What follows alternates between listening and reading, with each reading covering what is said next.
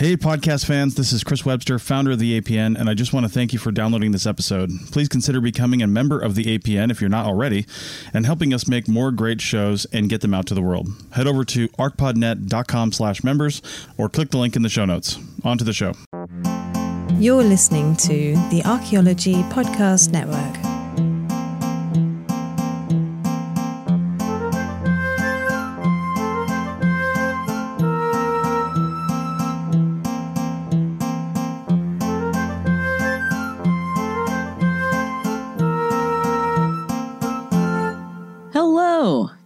Welcome to The Dirt, a podcast about archaeology, anthropology, and our shared human past. I'm Anna.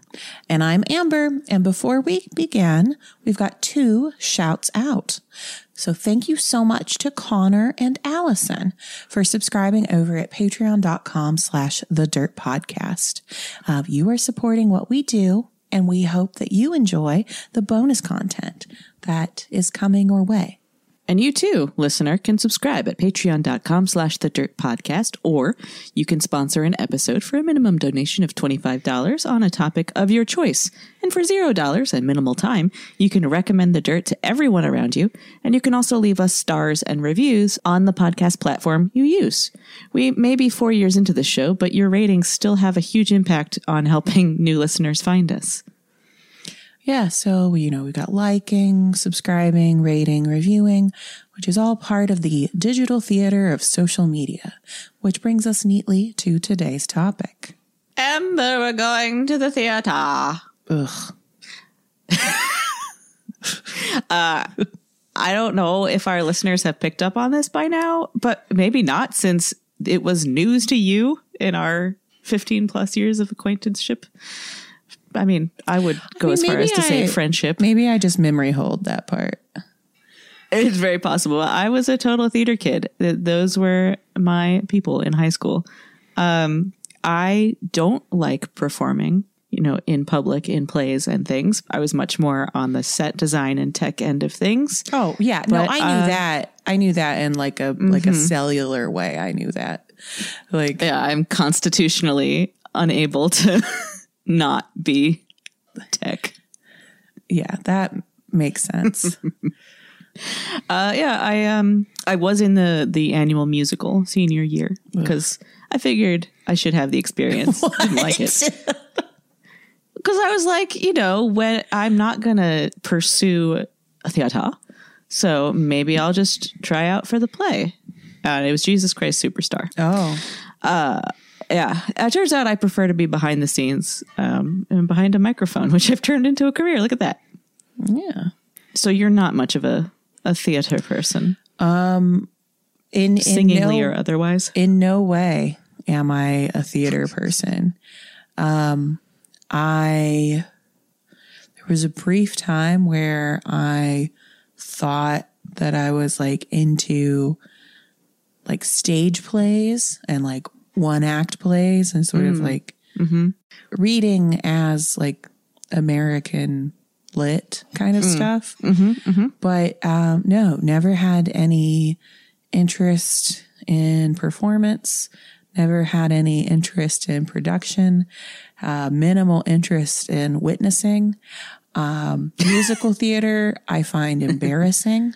Like when, like people, I have a distinct memory as a child with my mom. I was sick and I was watching a Disney film with my mom and they started singing like, like the plot. And- and- and I turned And to my crit- mother. The plot started singing. Yeah, I turned to my mother and I said, "You don't you don't have to watch this."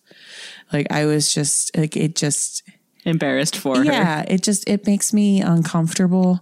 Um Okay. and you So, know like musical I, theater, not for you. not for me and really no type of theater is for me, I think.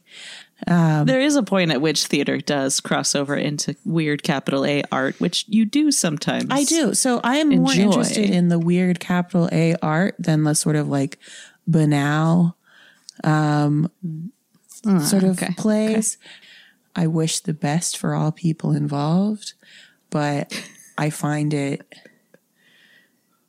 fundamentally uncomfortable to sit Mm-hmm. there through it. And um, yeah. And I just think it's best that like people not try to convince me to enjoy it. that is not going to be the purpose of this episode. Great. But we are going to learn things about theater and performance and just like crossing the threshold from theater to weird art, eh, we're going to get a little weird at the end. We're gonna get weird. A little bit weird. Uh, I do like Yeah. getting weird. Yeah. So performing stories is a pretty universal part of human culture, whether it's within a small family group, part of the social fabric of a community, a ritual, a large public event at any scale. It's it's storytelling is fundamental to humans. That's how we understand the world is usually through stories. And so today is going to be a little bit of a grab bag of aspects of theater within different cultures and through time. So we're going to explore the history of theater traditions in different places, the structures where some of those performances took place, um, the role of theater in different societies. Okay, so for the purposes of today's episode, how are we defining theater? Uh, we're going to use these two broad criteria. First, being public performances of real, like reenacted, or uh, fictive, uh, sort of imagined scenarios. Um, and then the second criterion being these performances would take place in a dedicated or at least consistent space. So we're not going to be covering improv everywhere. Um, boo. Thumbs down from Anna. Um, so performers may use combinations of gesture, speech, song, music, and dance to tell the audience a story. Often, but not always, elements of art like painted and constructed scenery add to the experience. Uh, the word theater is derived from the ancient Greek uh, theatron, uh, which is a place for viewing, um, itself from uh, theaomai, to see or to watch or to observe. Uh, as you may already know, most Western theater borrows heavily from the classical Greek theater tradition. Uh, we're going to start with that, but we aren't going to cover it exhaustively because it could be its own podcast. And I could talk a lot about that because that is the one type of theater that I am into. I am a huge Euripides stan. Big fan of the um, tragedies of Euripides. Surprising no one. Um, so we're going to be looking at theater well outside the classical, you know, European uh, world too. Do not worry.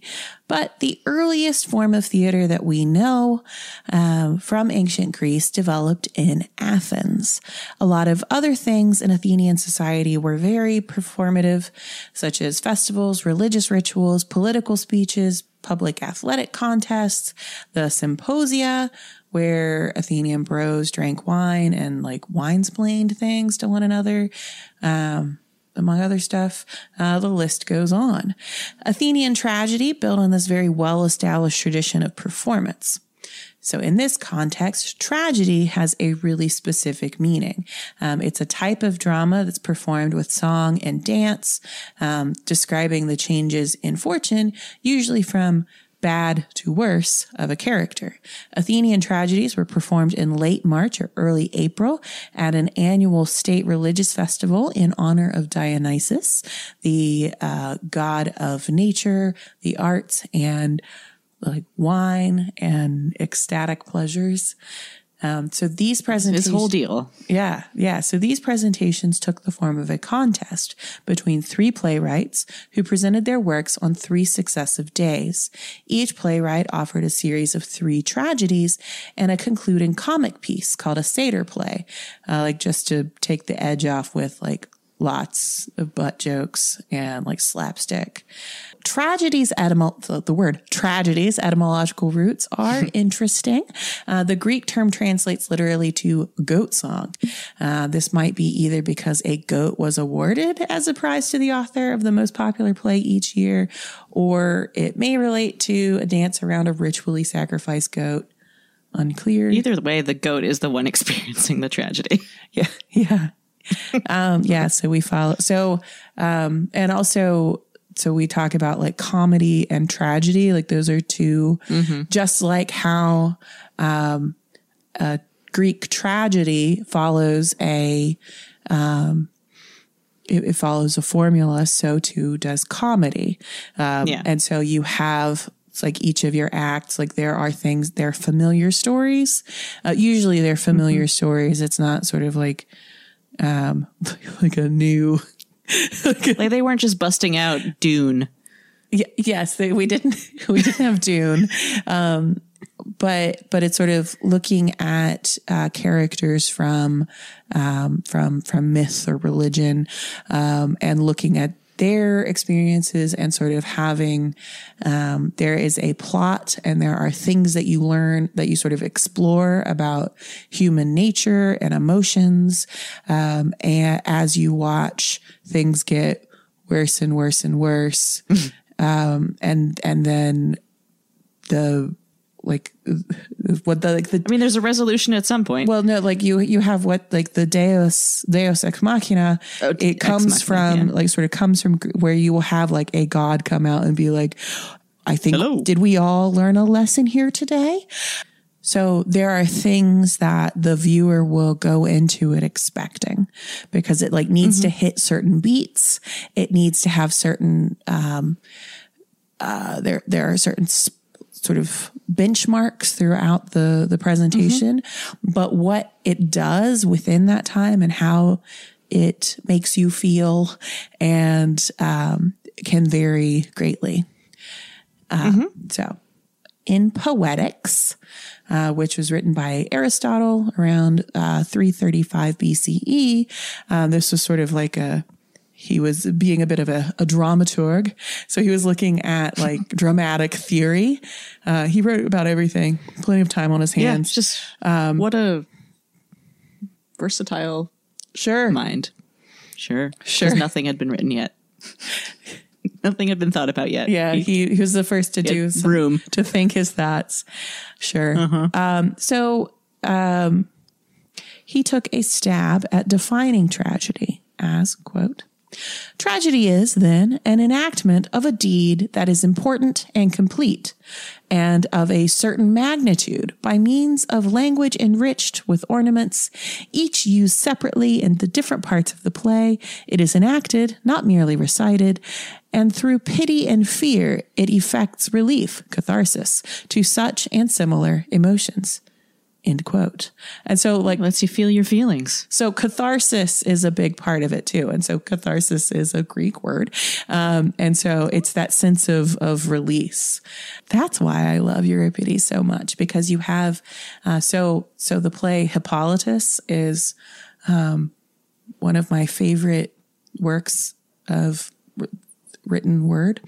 Uh, and something that I, I have like a sort of something of a personal connection to. Not, not as if I, I know him or anything, but like it is, it's like, it's like very particular, it like res- resonates with me in very particular ways.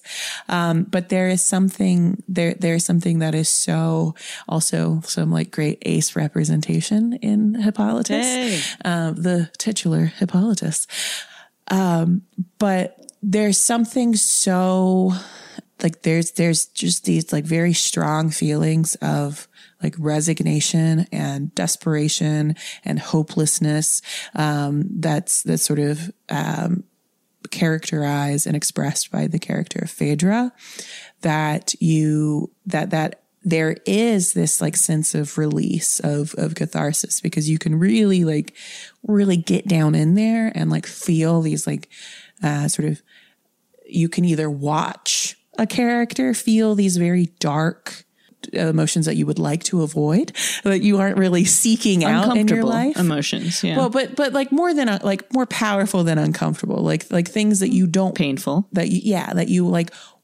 want to not feel, but you have this opportunity to sort of like get down in there and feel them and sort of like take them for a walk, um, and then through the edge of the there is like this sense of release in the play, and so like that is that is what makes the catharsis powerful because it's it is doing what I think art is supposed to do is to let you feel things in a contrived environment so that you don't have to feel them in your real life like you're like for yourself Yeah. but no, yeah, that makes sense. I love the idea of of drama as a way to sort of air out all of your emotions that you might not use as often, Yeah, so that so that they don't either bottle up and make you more miserable, or so that you I don't know, can you lose the ability to it's sort of it. More, it sort of um, use it or lose it? It sort of maybe, but it sort of also kind of defangs them to a bit of like if it's something you're Yeah. afraid to feel, um, then Oh, like boy. if you're feeling it in a in something that like at the end you close it or you go home or it's over Yeah, and everybody comes out and they bow. It's self contained. yeah, that you don't, and so maybe it will make it a little less scary to feel in your real life.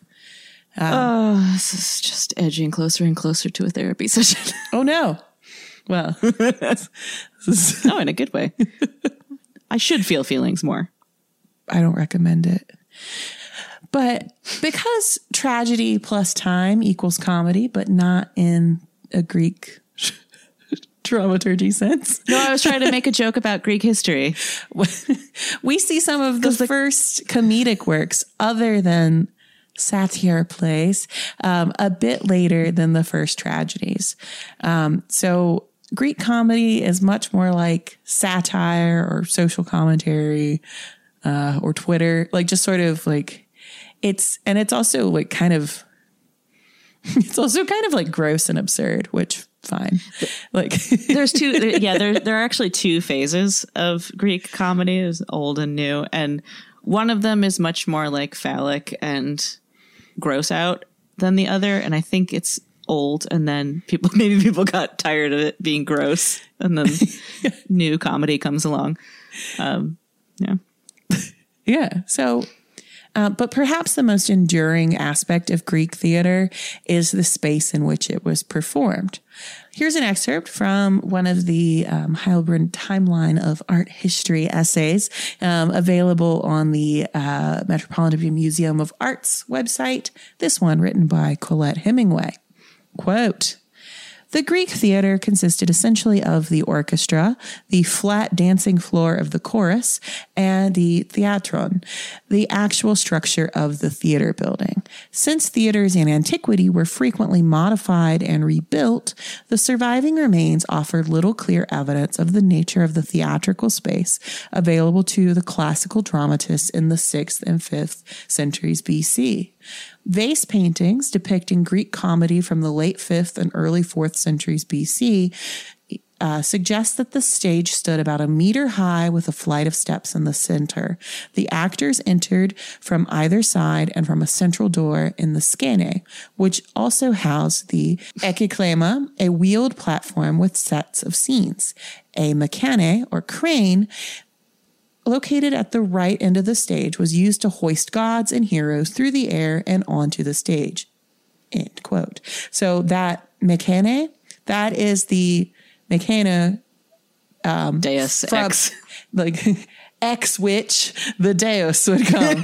and so that so um so I just love the idea that like Zeus or whatever is just hoisted from Well, no, that's but that's his- what that's that's what would happen is that you'd have like so um just to like uh, sort of clarify this a bit, we talk about the chorus, like where they dance. So what happens is like the play starts, and I think like often like the chorus comes out, and they're like, "Here's what's up." a- like they're like, Like kind of a prologue, right? well, the, like so so the A scene setting. the point of so the chorus is a group of people and it like i think um in hippolytus i think it's like old ladies. And it's usually like a group of it's usually a group of like older folks or perhaps children or like just a group of women. But they're the ones who kind of like come in and like get it going. And they're like here's what's up. Like like you missed like we're now in we're in thebes and like this is happening. And she did this and this god is mad this isn't going to go great. And then they like tootle off. And then somebody comes out and they're like, ah, I have angered a God. And you like get into it. And then, um, they, they sort of the I keep like wiggling my hand, like the chorus like dances in, like they're a bunch of crabs, like just sort of like they, they come in and I mean, they is- and and the- so yeah. they they come out while the sets are being changed, and so they're there to sort of like recap what happened, fill you in on other stuff because you'll have um, you have it's I mean it's a play it's dialogue, and so here is sort of like reinforcing um, like rein, reinforcing uh, Phaedra's feelings and reinforcing uh, sort of the historical backdrop for what's happening, the kind of um, mythic backdrop, and just sort of building tension to say like here are why the stakes are so high. They're going to continue to heighten. We don't really love the way this is going. And then they like go off again. And like they they come out between each one and kind of they're the, the sort of like the moralizing backbone of the whole thing to sort of guide the to guide the viewer to a conclusion because you could watch it and be like this is very easily avoided like they're trying to think like it can't be like Maybe just is- don't anger the gods, yeah. And so then Yeah, yeah. at the end, and then they would have missed the bigger point. yeah. And then at the end, you have like a god come out and, and be like, oh, like this character is, is my, you know, is one of my beloved mortals. Um, I'm going to intervene here or come out and say like, this is why you don't mess with Poseidon. And, and just sort of like they, they come out at the end. And because they are a god or they are, and, and if you know, you had like Heracles or something, you have like a hero that sort of comes out like Yeah. it's sort of they're the ones like coming out being like, on high. And it's you know it's impressive and you know all this stuff. And so it's um but that's that's what the so that's why you've got the section for the chorus to dance because it'll be you know between like five and dozens of people coming out and and doing the i think that happens like in broadway stuff too where you've got like It the does. chorus well, come come out I mean, there's a direct they, line from this stuff because, like, um, in Shakespeare, I know you, you're not a Shakespeare guy, but also in, in Shakespeare, I know emphatically not. But th- this kind of formulaic formula, this Oh. formulaic process. Mm, uh, I'm a writer of of the play, like going through the the beats. Um, very much happens in basically all of Shakespeare's comedies, at least, or and in the tragedies too. Like Romeo and Juliet starts off with a character saying, two houses were fighting, the people in them, not the houses, and here's here's where we're at. So yeah, I mean Shakespeare very much, and and later playwrights too, in the European tradition, um, very much follow that pattern. And yeah, so does musical theater to some extent. There's there's a chorus, and they sing about what's going on, but it's Yeah. much less. And they um, kind of that's the role to sort of like foreground the action because also like it's it's also a practical thing that you've got like 40 people doing this in unison. They're easier to hear than one person it's true. being like oh Although you know, Like, like I- Greek amphitheaters are design, designed to be to amplify sound, but not but I mean they, but also you got people murmuring be like what to a point. What they say? Yeah. Uh, my mom at the movies. So that's enough time spent on classical theater including all of my surprises for Anna know me knowing things about Greek I'm never surprised when you know things. I'm always delighted. and enjoy them Because it that I it's always Enriches my I experience. Oh, okay. Yeah. Well, Where else are we I going? like Anna? I Mm. Take me somewhere else. Take me somewhere less. let me whisk you away. That somewhere else is India, where drama has also had a long history intertwined with religion and social participation. The roots of drama in what is today India can be traced back to the Rig Veda, which is a document uh, compiled between 1200 and 1500 BCE, and it's it's a collection of Sanskrit texts, and it contains a number of hymns in the form of dialogues or even scenes with multiple characters. There are also hymns that make use of other literary forms, such as animal fables. Slight digression because while it's very it's closely linked in terms of a performative tradition um, indian classical dance and indian classical drama are, are two different things but there's a wonderful um, couple of I'm so sorry, Amber, but they're TikTok videos. But I'm going to link them in the show notes. Um, there are two dancers, two classically trained Indian dancers, um, doing depictions of animals as they are portrayed in dance. So, uh, classical dance, Indian classical dance is very formulaic. And so, there are certain movements and certain sort of shapes that you make with your hands and body that to an observer who, who knows the tradition would go, oh, that's a deer or like, oh, that's a snake. And I just think it's it's it, the the two videos are really lovely. So I just wanted to share them. So one similarity between ancient Indian and ancient Greek theater is the use of masks, ceramic and plaster. So we're not suggesting any sort of diffusion theories here, just masks. They're part of theater. They help you kind of s- sell the fact that a person is performing as a different character. Be like, I'm someone else now. Yeah. Whoop. I had this in my That was the in my bystander intervention class. We the guy would put a hat on, and that's when we knew he was a, a Yeah. harasser. The harasser. And then when he took the hat off, he was the facilitator. Again. normal Dave. hat on, um, racist. Hat off, facilitator. Well, hats off to that guy. In ancient Athens, theatrical masks were made with you know, a paper mache ish method using strips of linen cloth fortified by plaster, flour glue, and fish glue. Elmer's fish glue. And then those masks would have been painted. They would have been more intensely colored, sort of darker, if they were male characters, and pale was for female characters. So even a spectator in the nosebleed seats of the amphitheater could work out who was who, more or less. Yeah. I wonder how loud you would have had to project. I, I imagine Somebody knows early this. Greek actors. Somebody I'm sure someone knows Yeah, that. So someone has done a model. Yeah. Uh, masks also had uh, often had a helmet-like feature covered with wool that was then colored and styled as hair. And in the masks, the mouth was left open. So you may have seen the you know tragedy comedy masks. Those are from Greek drama: frowny for tragedy, smiley for comedy. So in India, the history of masks dates back to the Mesolithic. Excavations have revealed small hollow masks in the Indus Valley civilization, which was around from 2500 BCE to 1200 BCE. At the site of Chirand in Bihar, a northern state of India, a terracotta mask belonging to the 4th century was unearthed. The Natya Sastra, which is from the 8th century BCE, which is a treatise on music and drama, mentions masks or partishirsa, which seem to be very similar to their Greek counterparts. A note on the Natya Shastra uh, it's attributed to an ancient sage named Bharata Muni, and the first complete compilation is dated to between 200 BCE and 200 CE, but there are estimates of its actual antiquity that vary between 500 BCE and 500 CE. So who knows? Not me. The text, though, is a weighty one. It consists of 36 chapters with a cumulative total of 6,000 poetic verses describing performance and arts or performance arts, as it actually says in the script.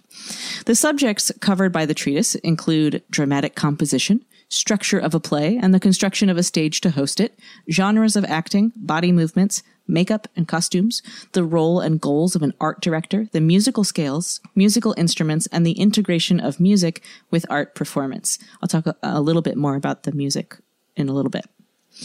Much like in ancient Greece, in ancient India, early theater masks were made of wood and clay. That combination was super heavy and it made breathing really hard.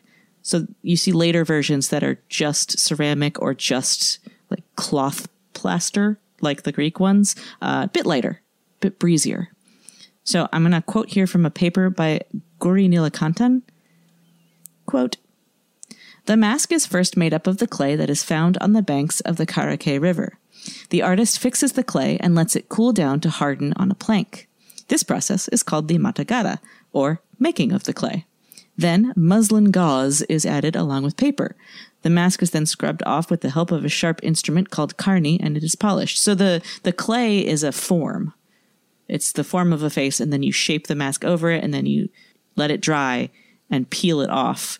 And the muslin and paper and glue version is what the mask is, not the clay. it is then painted in flat pastel colors, stylization being given on the eyebrows and mouth. The flat pastel colors give it frankness, simplicity, and boldness. The mask maker avoids realistic identification and creates stylized people and animals. So it's not trying to say, like, this is that guy. It's more just like, this is a guy. So here's an example of a Sanskrit comedy plot of a play titled The Little Clay Cart. One of the early, so this is one of the earliest known Sanskrit plays that there's textual evidence for, and it was composed by Shudraka in the second century BCE. Rife with romance, sex, royal intrigue, and comedy, the juicy plot of the play has numerous twists and turns. The main story is about a young man named Charudatta and his love for Vasanta Sena, a rich courtesan. Their love affair is complicated by a royal courtier who is also attracted to Vasanta Sena. The plot is further complicated by thieves and mistaken identities, and thus making it hilarious and entertaining, and twists and turns. This is also the plot of every Shakespeare comedy. Yeah, Same formula. It's not. It's not doing anything for me. So I mentioned the music that accompanies these performances, and um, there's going to be another link in the show notes at thedirtpod.com where it's a walkthrough of Indian classical music and Carnatic singing. Um, and it is specifically raga and tala. Amber, do you know what those things are? Nope. Okay. So raga is a vocal improvisation based on different musical scales that happens in Indian classical music and it's all improvised. So like basically the musicians are kind of playing a a background track, a backing track and the vocalist is singing but they are in in kind of a similar way to how um, Hebrew, if you're reading from the Torah, there are little marks that denote certain melodies because melody is a mnemonic device and helps you kind of remember. In a very similar way, um, the the raga singers um, they never really sing it the same way twice, but there are foundations on which they build their improvisation that are the same each time. And tala is a rhythmic, um, a, a form of, of rhythmic. I want to say notation, but it's not. It's vocal. Hey, hi, hello. It's Anna in the future editing this. I'm going to drop in a little example from the video that we will link in the show notes so that you can get a sense of what I'm talking about because it's one of those things that is really easier to hear and understand than to listen to me explaining poorly. This is from an episode of Now Hear This, which is a show about great performances on PBS. So here we go. So can you show me a tal? Yes, but before that, I just want to show you uh, what makes the tal, Okay. the syllables of tabla. If I say na, if I say tun, if I say te te, ke, then both hand dha, dhati dha, dhati dha gena dha, gena dhati dha gena dha, tirka tirka tirka dhati dha gena dha, tirka tirka tirka gen dha. So are these just vocalizations or are they actual words? There are words. The not So- the tala. so it's- tala is just syllables for the percussion percussionist to teach or But to. but raga, like they are there's it's, it's it's not like the it's not like the last minute of a Beyonce song where like you It's know not what I'm just- saying like it's it's like it's not just where she makes sure she got all the notes in. versus words. No, they are Let's- to my to my understanding, they are singing words and the the way that they improvise and the scales that they choose to use um, are very closely linked to the emotional import that whatever they're saying needs to have for the performance. So like there's a scale that's that's uh, specifically like the tone is like plaintive, yearning. It is tonally conveying information along with the words. I thought that was cool. That's very interesting. Very cool. And and I clearly I'm not an expert about this. I'm just an enthusiast, but I think most common form now of of this kind of performance is called harikatha. And so that's a composite art form composed of storytelling, poetry, music, drama, dance, and philosophy. So this is hmm. most prevalent in Andhra Pradesh, Telangana, Maharashtra, Karnataka and Tamil Nadu. Specifically, Harikatha is specifically a religiously themed performance. So any Hindu religious theme can be the subject. Um, it used to be a really, really popular medium of entertainment and helped transmit cultural, educational, and religious values to the masses. So it was sort of a um, I don't want to say that these were like morality plays because that's not really what was going on, but it was in the way that a lot of I think early uh, theater was was sort of either reinforcing social mores, social structures, or or doing that through religion. And I think that it's a way of ensuring that these concepts get passed to the multitudes when you don't necessarily have an entirely literate population. Well, but it's also a way to kind of shore up social mores because you're mm-hmm. in a because you're in a group setting and so you're seeing a performance of something and you're looking around to like gauge where where everybody else is at with it. And it's a way to be like, oh, okay, this is normative behavior versus non-norm like sort of like abnormal behavior or antisocial behavior in the context of this society. And so it's a way to reinforce and that's that's still something that drama does. And that's even like I mean like For sure. Hamilton of sort of like like Hamilton definitely like Haven't seen uh, sort of affected social mores of like having this the the approach that uh its author had and sort of what it was putting forward and sort of the the selective use of different visual and musical uh choices that came to this sort of it established like a, sort of normative uh, sort of baseline approach to a subject. Um, but that's something that, um, yeah, that's something that comes through. It's just sort of like when you look at, when you watch something happening to a character, and there is an element of, if there's anything like, like punishment or bad luck or retribution or reward, like that is something that is reinforcing, like morality, like a, an, an approach to morals of, and because, you know, morality is very subjective. It's socially informed and it's socially constructed. And so having stuff in large group environments like this is helpful uh, because you are feeding off of one another and um, sort of like Yes. witnessing other Social people buy into it. Yeah. Well, let's take a quick ad break here and then move on to the second act. It's Chris Webster again. If you haven't checked out our new parent website, kulturomedia.com, then please do. Kulturo is spelled K U L T U R O, and it's where we promote all of our live events. We've got one coming up in November. Check it out over at Kulturo when it gets posted. If it's already happened and you're hearing this, then as a member, you can go to your member pages and see the event recording. Our live events are always free, but you have to show up during the event to see it. So that's kulturomedia.com for all our live events and more. kulturomedia.com.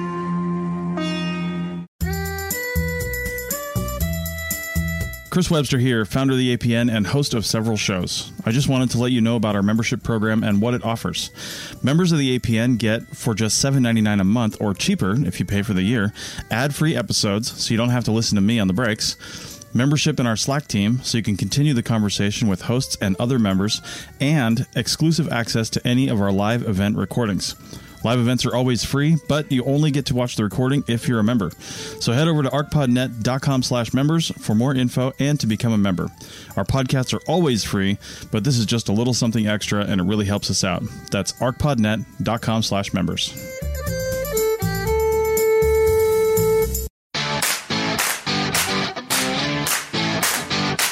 This is Chris Webster with the APN. I'm also a project manager for several industries. I wouldn't be able to keep on track with really anything if it wasn't for Motion. With Motion, I just say what I need to do, how long I think it will take, what sort of priority I think it has, and Motion builds my day for me. It'll even build in breaks because, let's be honest, it's hard to remember to stop to eat lunch sometimes. So head over to arcpodnet.com slash motion for a free trial and a discount if you sign up. You'll kick back a small amount to the APN if you do. That's arcpodnet.com slash motion. We are back. I flipped I flipped the lights so you knew. Get back to your seats. And now you're Finish back in your seats. Sometimes uh, theatrical performances don't feature human actors on stage. Oh no. Oh, okay. So we're not getting into the weird art section. No, no, yet. no. It's just Um, that the humans aren't on the stage. Ah. Okay. Interesting. Um, so we're not gonna be talking about like animal stuff. Uh, we are talking about shadow puppetry. Uh, so this is a style of performance that has many, many forms and many different places. Uh, traditions involving shadow puppetry uh, are especially prevalent in si- uh, Southeast Asia and South Asia. Uh, so, so you've got India all the way over into the um, the maritime Southeast Asia, um, and then north up into uh, China. So, um, this is something that I know of best as being uh, like a, a Balinese traditional art. Um, and so you've got so when you have performances, um, there's the the the Balinese. Are you know? Are you familiar with the bells? Like the Balinese I think- bells. yeah. it's it's very it's very beautiful. Um, it doesn't sound. It has like a different ethereal. yeah, and it, it has like a different register than um, sort of like um, your your like traditional like Western music as it's as it's de- described. Um, so so it's got that going on. Then you've got your your shadow puppets, and this is something that um, the Asian Art Museum here in San Francisco, um, where I'm reporting live Amber's in from. San Francisco. I'm in San Francisco for work. Uh, that's why no one has seen me unless they work with me. Um, so the Asian Art Museum in San Francisco, um, like most museums, um, acquired a lot of its um, collection from like bequests from um, rich people and like Yeah, people who who how that works. who collected things because they tra- they traveled to the continent of Asia for work usually like Mm, some kind mm-hmm. of some kind of thing that made them a lot of money um, and while visiting they picked up sous vides and so this is a lot of like expensive sous vides there's a pretty substantial collection at the asian and there's a lot of them in a display and the vibes are so bad like that this is my anecdote it's just like Uh, yeah, to to provide some context for this, earlier today I texted Amber, "How do you feel about puppet based theater?" Trying to gauge whether this would be Oh, and like, my answer was triggering. when it's when it's done well, I don't care for it. And when it's not done well, I don't care for it for other reasons. and so um but Yep. the, it is That's- something that's that we are. The, I mean, As yeah, you- as as objects, they're really cool, but, but- the vibes. the vibes are so bad. Just um and I'm I like I think the vibes would be different if I were like like that they they have a purpose. The context of the ones that you specifically saw, yeah. that's that's what was making the Yeah. vibes. I just like I just think that that's a great way to get like poltergeisted. Sure. like- Just asking for it. this is Um, my my position on like antiquities trafficking. Like, it's just haunted. inviting terrible vibes into your your home. Um, so, as one might imagine, there are many claims about the origins of this art of shadow puppets. Um, some of the earliest mentions of shadow puppets um, that your authors could find uh, come from Han Dynasty China. So I'm going to quote now from um, an essay by um, uh, Wu Jianan. Um, this is on Google Arts and Culture, and um, uh, Wu is a contemporary Chinese artist and professor at the Central Academy of Fine Arts in China. Quote According to Book of Han, the empresses and imperial affines Affiné? I don't know. yeah. Um, so this this is this dates to roughly uh, 111 CE. Emperor Wu of the Han Dynasty never forgot his wife Li, who died at a young age. An alchemist, uh, Xiao Wang, claimed that he could summon her spirit. He lit candles, set up a tent, uh, and laid a table of fine wine and food at night. This is how to get me too.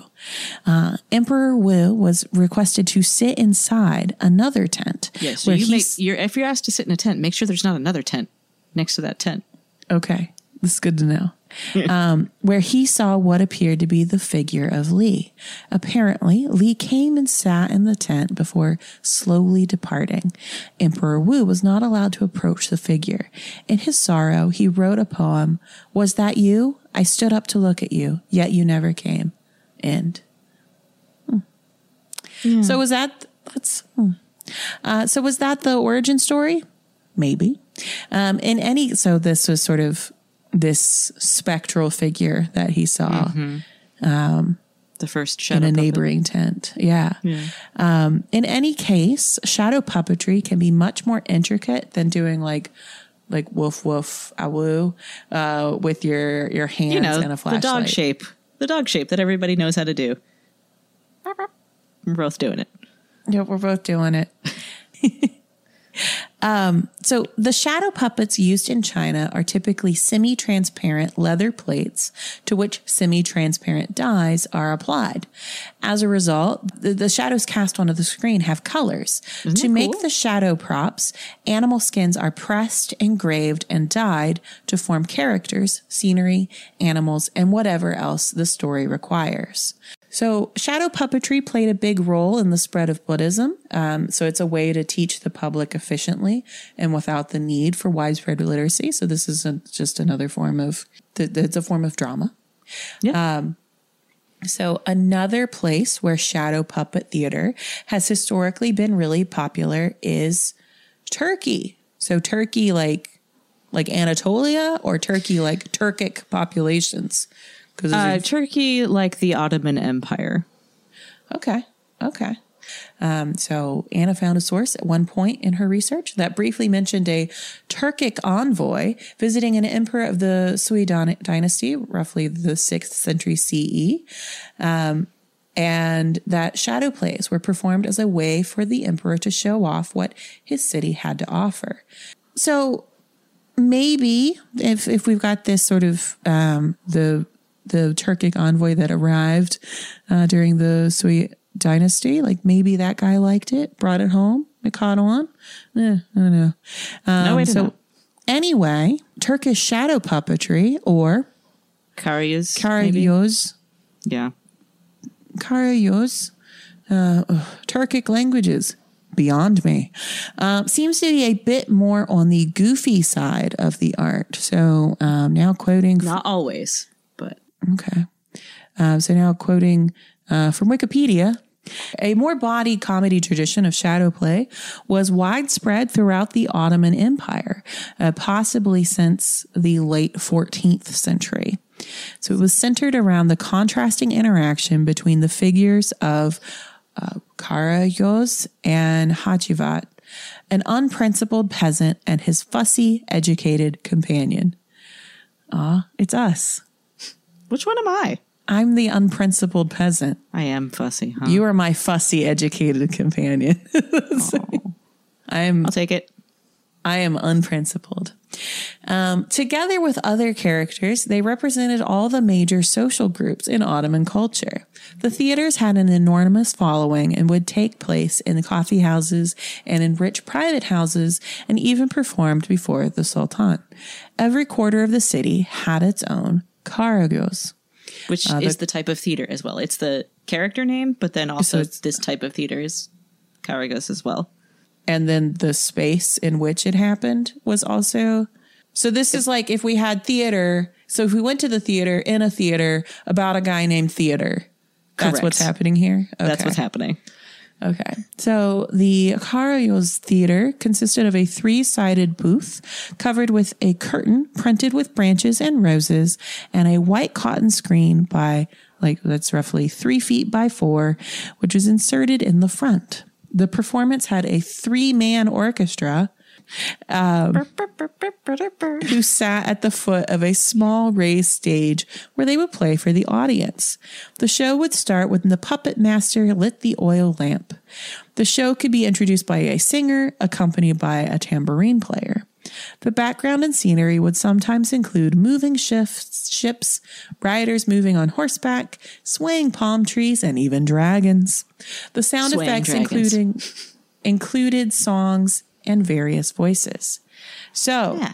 now that we are reaching, we've ri- reached the end of the second act. Anna and I have had a fight. Will things be resolved? We just don't know. We're going to take another break and then we're going to come back for Act Three. Hey, fans of APN podcasts, we've got lots of designs over at our TeePublic store. Every purchase helps out the APN with a few cents back to us. Check out the high quality t shirts, stickers, phone cases, coffee mugs, and a lot more. There are lots of colors to choose from in most of those items, and TeePublic often runs 30% discounts. So check out the store at arcpodnet.com slash shop. That's arcpodnet.com slash shop and click on the link. We're back. Are we going on a hero's journey? No, that we're just doing a three act structure. We're in a movie. It's drama. Okay.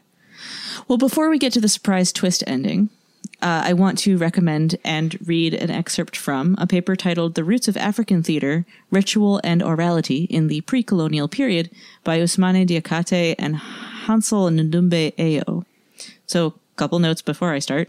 Uh, Africa is a huge continent full of many different cultures and communities with their own traditions, and those traditions often mix and spread, but African culture is by no means monolithic.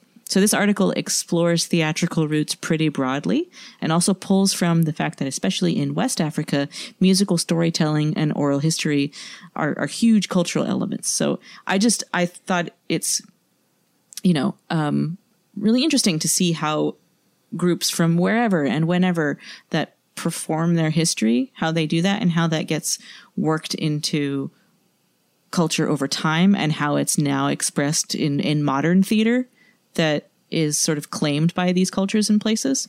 Um, so, quote, the term theater itself has diverse, complex, contradictory, and even antagonistic connotations in Africa.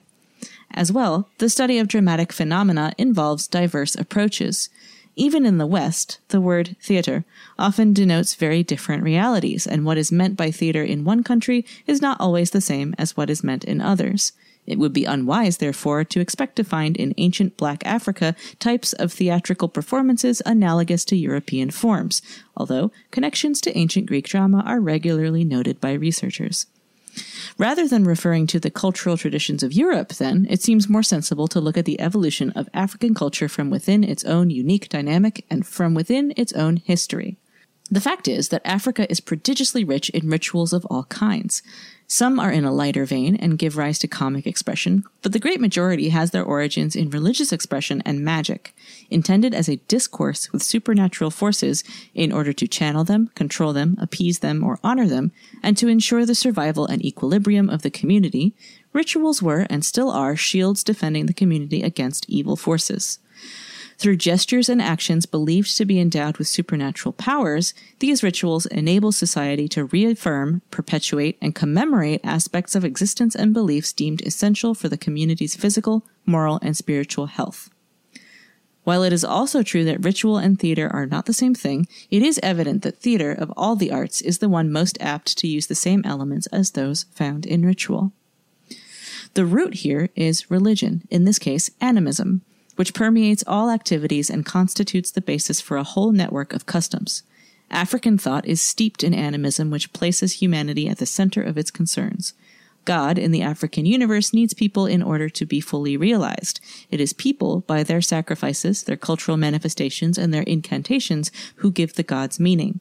In this way, each human being, in conjunction with his or her ancestors, participates in divine creativity. Such activities are performed in ritual ceremonies by recreating and representing, as Senegalese poet and philosopher Leopold Sedar Senghor has pointed out, a mythic temporal dimension through artistic techniques utilizing masks, songs, poetry, and dance, in short, through theater. These are all the appropriate channels necessary to ensure communication with the divinities and to convey to them humanity's grievances and praises. End quote. So that was a, a long quote from quite a long article. Um, it's a worthwhile read. It'll be in the show notes. But I, I liked the insight of um, creating a mythic temporal dimension. Like theater, a, a dramatic performance or a comedic one exists in a little pocket of its own. And I think this is kind of what you were saying up at the top of the show about sort of allowing you to air out your feelings and, and sort of process feelings in a safe space. It's that little, that little pocket dimension where the theater or whatever it is, where it occurs. And then when the performance is over, it's done. That dimension is sort of put away. Yeah. And I, yeah. And I, I think that that like fictive dimension, sort of like the, like that, re- that reality, I think it has a really important cosmological um, value um, because it is like a part of your world. It's not necessarily a part like it. I think that there that there is an argument to be made for that being a part of reality. That it is a part of your reality.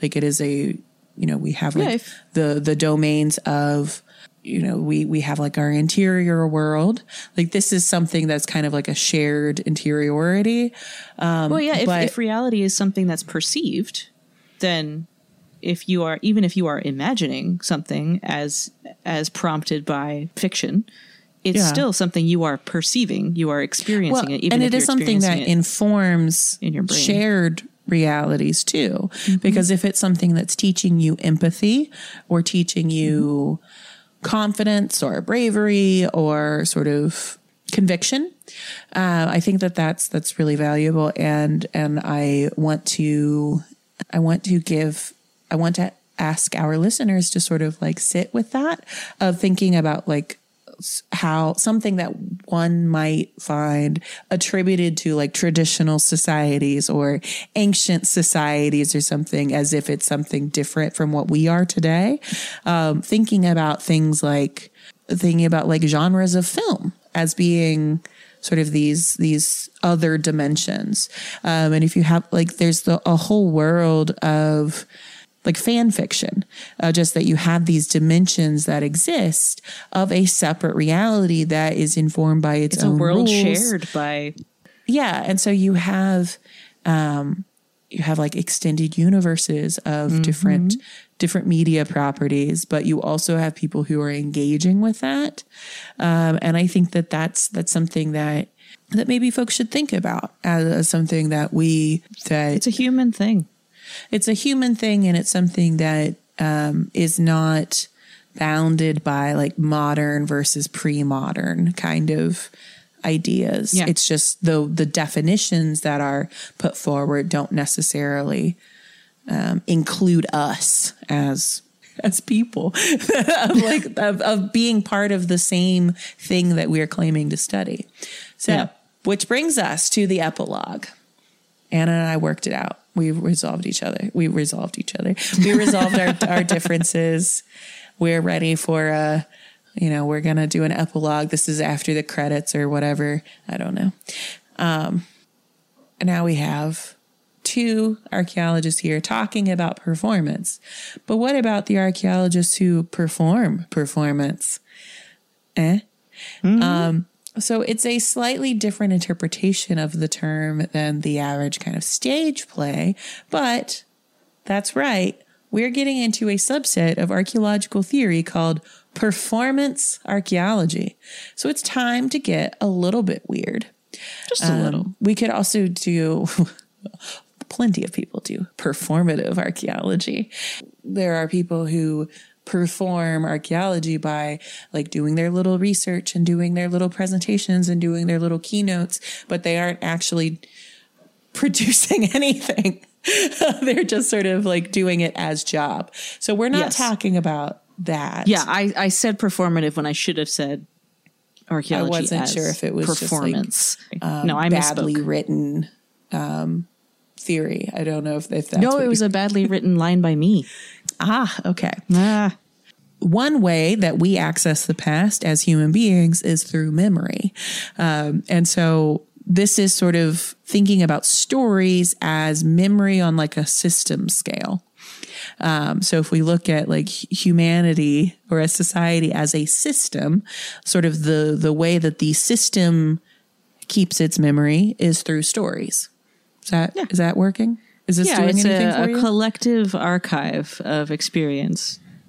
yeah, through- that through is stories. that is um, uh, is deposited and and stored and categorized and cataloged through things like perf- uh, through like discrete units of performance. So it's songs, stories, um, plays, those sorts of things. So performances can be seen both in the archaeological record um, as well as in modern enactments or rituals. So the landscape itself is an integral portion of performance memory. Uh, so the space in which you are doing it, the um, the the way the light might hit you, the the ways that sort of uh, bird song may factor in, or the sound of a body of water moving, um, things like echoes. Um, all of those things inform like inform the experience and inform sort of the the memory access components of it. Um, but what do we mean by performance here? And um, have we said that word enough times in the past sentences? Uh, which has been convenient because Anna keeps clicking in the script, and I see the Dirt podcast like blocking Sorry. out sections of the script, uh, but usually performance is behind it. Um, so this is, as longtime listeners might have spotted already, a branch of post-processual theory, especially when I talked about like bringing in the landscape. So this is this is very post-processual, um, and it's a way of thinking about the past that has much more to do with getting at lived experiences and perception rather than um, cold data points yeah. because like processual archaeology thought that the archaeological record is a record of basically the like the residues of human behavior over time. Um, that is data. So that is something that through a processual archaeological approach um, that is what you are looking at. The best you can do to know what happened in the past is to see where people went, what behaviors they and it's, so it's it's very long term. So it's thinking about like that's why looking at sort of spatial analysis and looking at um, residues from uh, flint knapping, residues from butchery, residues from these sorts of the the big activities of your life, sort of how what you're spending, what the most people are doing or the most time is spent doing. You find these these signatures of past behavior, um, and that's as that's the best we can do. The best we can do is is reconstruct what their world looked like to them and sort of the the the kind of functional aspects of it. How did they feed themselves? How did they shelter themselves? Um, moving away from that, you start to think what did they what was it like what what was the experience of preparing and consuming a meal why did they go to these places um, what what made these places preferable to other places? Um, how did they connect with one another and the world that they inhabited? Um, so we've got a definition by michael shanks who is a guy who writes archaeological theory um, and has published quite a bit on these ideas. Um, it seems here that um, this is the star the stargate show. And there was an actor named michael shanks. Yeah, Is that he what you're played saying? the anthropologist. Performance archaeology takes a cross disciplinary approach with social archaeology to studying the things, narratives, or artifacts that remain of ancient theater, music, dance, art, his- art history, and oral tradition in order to, quote, model the past, end quote. So, um, yeah, Michael Shanks wrote, I think, social archaeology. Yep. So, what does modeling the past look like archaeologically? Um, so, what kinds of material culture give us insight into what ancient performance looked and sounded like? So, it's time for us to learn some new words. We've got idiophones. Phones for Nothing. idiots. So these are instruments that make noise when the instrument itself vibrates. So these are uh, sistra, cymbals, rattles, You know, stuff that you, you hold, stuff that you can carry, stuff that's like, it's not a drum. It's Yeah. Um, so we Okay. next we've got membranophones. So these are instruments that make a noise with a vibrating membrane, which is amplified by some kind of sound box. So this sounds like drum. Aerophones. Uh, these are wind instruments. So the oldest known flute is around 40,000 years old and it's made from a vulture bone. So our history as a flute playing species is pretty rich. So it only took 40,000 years to reach the apotheosis of flute music, which is Lizzo. So this is Yeah. 40,000 years. We got in vulture 40,000 bone, years in the making. Lizzo. Beautiful Yep. uh, history. We've got chordophones. My mom still got one of those. Um, no, these are stringed instruments like the harp or the lyre. No, specifically the one, the, the instrument that was found at, or it's called It- a lyre, a- right? A lyre has the sound box behind it, right? Like it's sort of like a guitar in that sense that you've got like the box and the hole and then the strings over it, and that's the lyre. That's a lyre. I've seen depictions of, no, you're thinking of a lute. You're thinking of a lute. I- I played like be. this. Um, No, a lyre is is a little is is like a U shape, and the sound box is at the very bottom, like the sort of base of it. Uh, on a bigger scale, I that's what that is. It's, it's got. Where's a the sound? box does does a harp have a sound box? The harp has a straight neck, while the lyre has a curved one. Harps are usually Ah. larger than their counterparts, but they have fewer strings. The lyre requires two hands to play because you hold it in your lap when playing it. The harp can be played with either one hand or two, depending on how you want to play it. Um, so I guess it's a lyre. Hmm. Either Mm-hmm. way, it's from or and and so those are chordophones. So that's where you you strike. So You twang a chord string. is a string across, uh, like a geometry type of chord, not like a three notes. at yeah, not like a of thing. not like a musical chord. Yeah, Yeah. Uh, so, fun nugget quote A cave painting in the Trois Frères Cave in France depicts what some believe is a musical bow, a hunting bow, used as a single stringed musical instrument. Um, it could also be a hunting bow, used as a hunting bow. Porque no las dos. But the painting dates to roughly 13,000 BCE. So it's not wildly beyond the scope of imagination that people would notice that a bowstring makes a cool twangy noise, um, and that noise changes as the string length changes. So it's like Anna playing with a rubber band in math class. yeah. Is what you did? You did. No, so if you if you hold a rubber band and then you put your head down on so if you hold a rubber band and stretch it between your 2 uh-huh. hands and uh-huh.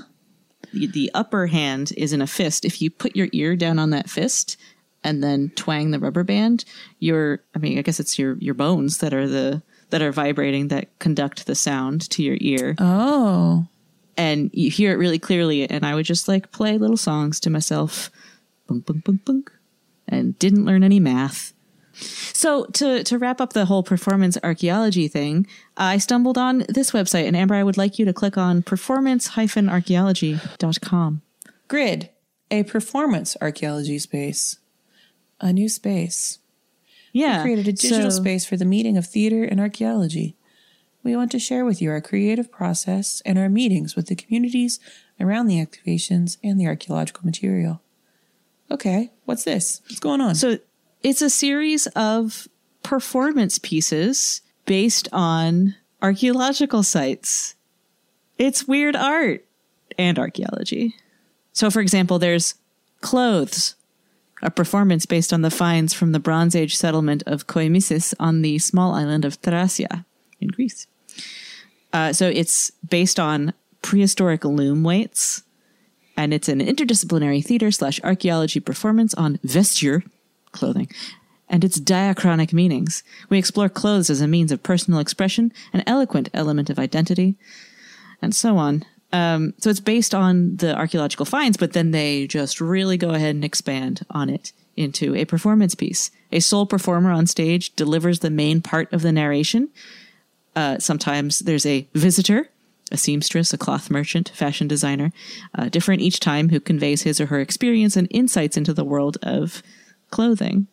So this is a site. Grid is a site for these projects, and there are various ones. And there's the meal, there's the house.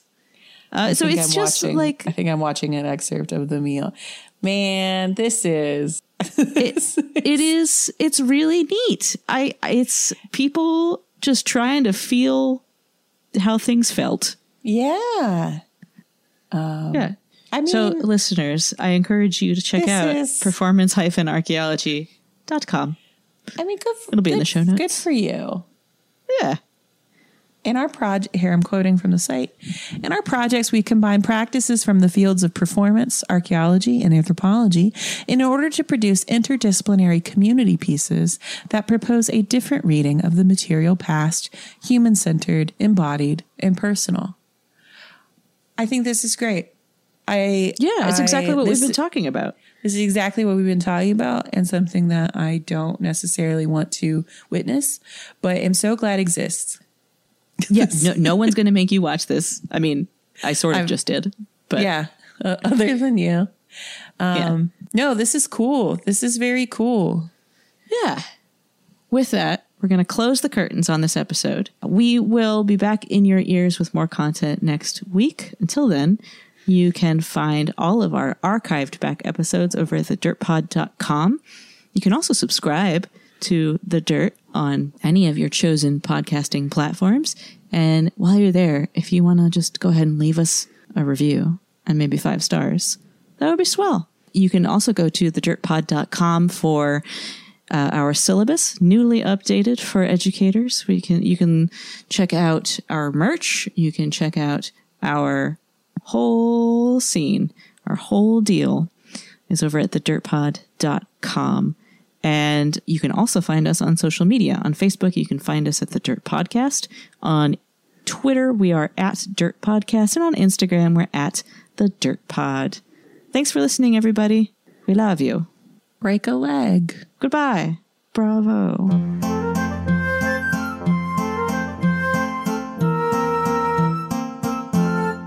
This episode was produced by Chris Webster from his RV traveling the United States, Tristan Boyle in Scotland, DigTech LLC, Kulturo Media, and the Archaeology Podcast Network. This has been a presentation of the Archaeology Podcast Network. Visit us on the web for show notes and other podcasts at www.archpodnet.com. Contact us at chris at archaeologypodcastnetwork.com. Thanks for listening to this podcast. Please consider leaving a review on your favorite podcasting app. You could also consider becoming a member so we can keep content like this free and available to all. Check out pricing and info at archpodnet.com slash members. Thanks again and have a great day.